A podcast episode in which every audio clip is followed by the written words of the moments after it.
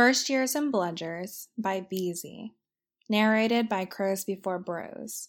This story is rated A for all audiences and can be found at hpfanfictalk.com. It was a cloudy, dreary Saturday afternoon, and James and Roxanne were taking advantage of the first Hogsmeade weekend of the year to monopolize the Quidditch pitch. They'd been vaguely hoping that Fred and Victoire would know some way to smuggle them into the village, but the two sixth years had spent almost a week in the hospital wing after a trip to the Forbidden Forest had gone badly wrong. Molly had overheard James and Roxanne debating whether to ask anyway and had threatened to report them. They weren't sure whether it was out of concern for the rules or for the sixth year's health, but either way, they'd given it up. And on the bright side, they did have the Quidditch pitch to themselves. By a stroke of luck, they were using decent brooms. Molly had decided to lend James hers after he promised not to bother Fred and Victoire, and Roxanne had gotten her brother to verbally agree to let her use his. She wasn't sure he'd actually processed what she was saying, but he'd said yes, and that was all that mattered. The school had brooms, of course, but those brooms weren't anywhere near as good. They were old and couldn't pick up any speed at all. Overcast and sporadically drizzling or not, being back on a decent broom for the first time in over a month was a great feeling. Oi! James looked up and nearly got hit in the face with the quaffle.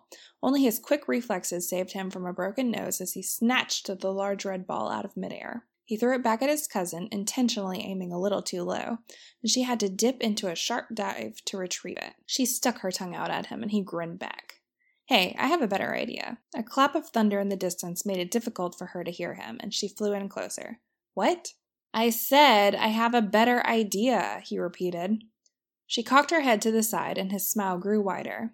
I think we should try out for the team next year, he said. Well, duh, she hesitated before saying. I want to be a beater. James frowned. He'd never really considered being a beater. His father had been a seeker, and his mother had been a chaser. He just assumed he'd end up in one of those roles. Now that he was thinking about it, however, being a beater was starting to sound very appealing. He'd always doubted his ability to be a decent seeker with his attention span. I do too, he decided. She glanced down at the door to the Gryffindor changing room. You know, we could practice with bludgers right now. We could. We should, really.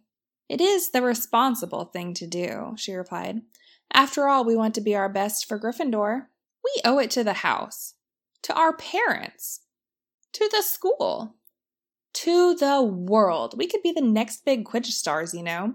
And stars don't start small. We don't need to practice with the quaffle first. That's for people without Quidditch in their blood. They looked at each other for another moment and then dove toward the changing room.